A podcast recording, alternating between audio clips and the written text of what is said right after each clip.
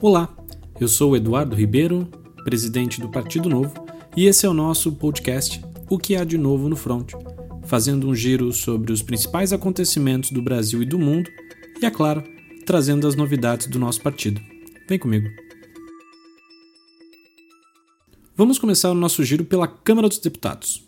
O nosso deputado federal Marcel Van Hatten, com o apoio da bancada do Novo, conseguiu reunir as 171 assinaturas, mais que 171 assinaturas, as necessárias para abrir um pedido de CPI sobre os abusos do TSE e do Supremo Tribunal Federal nessas últimas eleições e também ao longo dos últimos meses. Como era esperado, o assunto gerou bastante polêmica. E aí, para esclarecer, eu vou começar dizendo que essa CPI não é. Essa CPI não é uma tentativa de questionar o resultado das eleições, também não é sobre as urnas eletrônicas, sobre a votação ou qualquer coisa parecida. Essa CPI também não é um endosso às manifestações em rodovias e quartéis que continuam acontecendo Brasil afora. Essa CPI é uma resposta institucional aos excessos e abusos de poder que o TSE e o STF cometeram ao longo dos últimos meses. No pedido foram ali elencados três casos né, que o Congresso deve questionar, envolvendo violações dos direitos individuais e liberdade de expressão contra empresários, parlamentares, veículos da mídia, como a Gazeta do Povo, e empresas como a Brasil Paralelo. No entendimento do novo, a Corte cometeu de fato excessos em diversos desses casos e agora deve explicações. É importante reforçar aqui o caráter republicano desse tipo de medida porque não se trata de atacar as instituições como alguns falam, mas de manter um sistema de freios e contrapesos entre essas mesmas instituições. Afinal de contas, é função do Congresso fiscalizar o executivo e o judiciário. Algumas pessoas entendem que esse excesso do judiciário é necessário para impor limites a um, uma ascensão golpista ou revolucionária.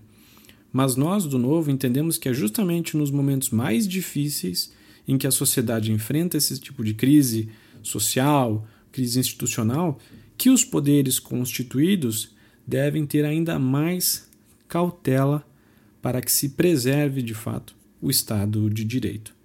Então, agora o requerimento está nas mãos do presidente da Câmara, Arthur Lira, para dar aí os devidos encaminhamentos.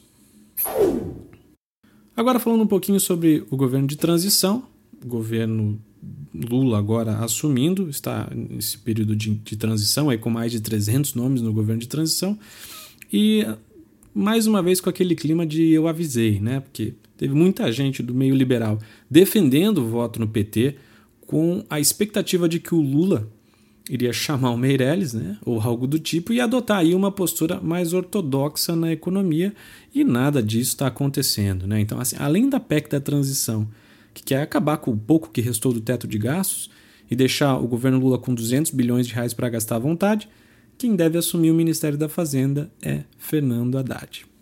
Haddad, que em 1998, pouco tempo atrás, ainda estava lá publicando um livro chamado Em Defesa do Socialismo, e que foi um dos piores prefeitos da cidade de São Paulo, pode ser o responsável pela economia do país. Né? Não, não dá para esperar nada de muito positivo de um ministério desses. Mesmo com o Pércio, o Pércio Arida, que foi um dos criadores do Plano Real, aceite trabalhar aí junto com ele. Mas Haddad representa uma guinada à esquerda na economia. Representa aí o aumento de gastos, dívida pública, de impostos e deve retomar a influência política que o PT tinha nos bancos públicos, como no BNDES e na Petrobras. Isso a gente já sabe o que significa, né? A oposição, como eu sempre tenho dito, vai precisar ser implacável. Falando um pouquinho agora das, também das suas ideias aí que voltam com o governo Lula, uma delas é o imposto sindical. Né? O governo Lula tem tudo para ser um governo de zumbis, né? de políticas que deveriam estar mortas, enterradas, mas que continuam por aí assombrando os brasileiros. Uma das ideias ruins que deve voltar então é o imposto sindical, que foi criado por Getúlio Vargas, olha só, lá na década de 40, e que obrigava todos os trabalhadores a pagarem o equivalente a um dia de trabalho para o sindicato. Quem já trabalhou como CLT deve se lembrar muito bem desse dia aí descontado na sua folha de salário. Em 2017, o governo Temer tomou uma medida muito simples.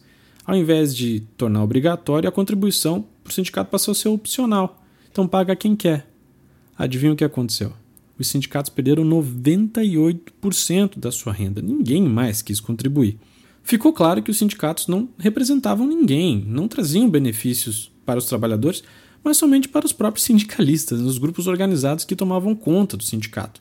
E esses grupos sempre tiveram alguma ligação com o PT. Agora o PT quer recriar o um imposto com uma fachada democrática, né? as assembleias sindicais que vão definir o quanto os trabalhadores serão obrigados a contribuir, o que é muito pior, né? porque ah, dado que a gente já sabe que são as assembleias sindicais, é um grupo muito pequeno de pessoas que são os engajados, os sindicalistas, que vão ainda decidir ainda o quanto que todo mundo vai, vai ter que contribuir. Certamente vai ser algo muito mais muito maior aí do que apenas um, um dia de salário. Então, um perigo aí que a gente vai ficar de olho. Né? Os sindicatos fortalecidos, que já foi uma sindicatocracia o governo do PT, a quantidade de sindicatos que proliferaram ao longo dos governos do PT é um absurdo, são mais de 16 mil sindicatos hoje.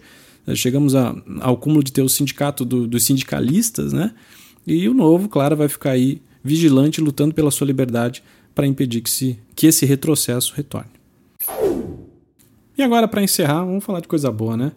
É, se tem uma instituição no Brasil que não tem nos decepcionado, é a nossa seleção brasileira, que estreou muito bem na Copa do Mundo, 2 a 0 contra a Sérvia, fora o baile com direito de um golaço do nosso pombo, o Richarlison. Né? O jogo só não foi perfeito, porque a gente perdeu aí o Neymar e o Danilo por lesão, se machucaram, talvez não participem mais da fase de grupos, mas esperamos poder contar com eles ali na, no mata-mata. Né? O próximo adversário é a Suíça, na segunda-feira estaremos lá torcendo pela nossa seleção. Prepara a camisa e a bandeira porque esse time é bom e o Hexa vem aí. Um grande abraço e um ótimo final de semana.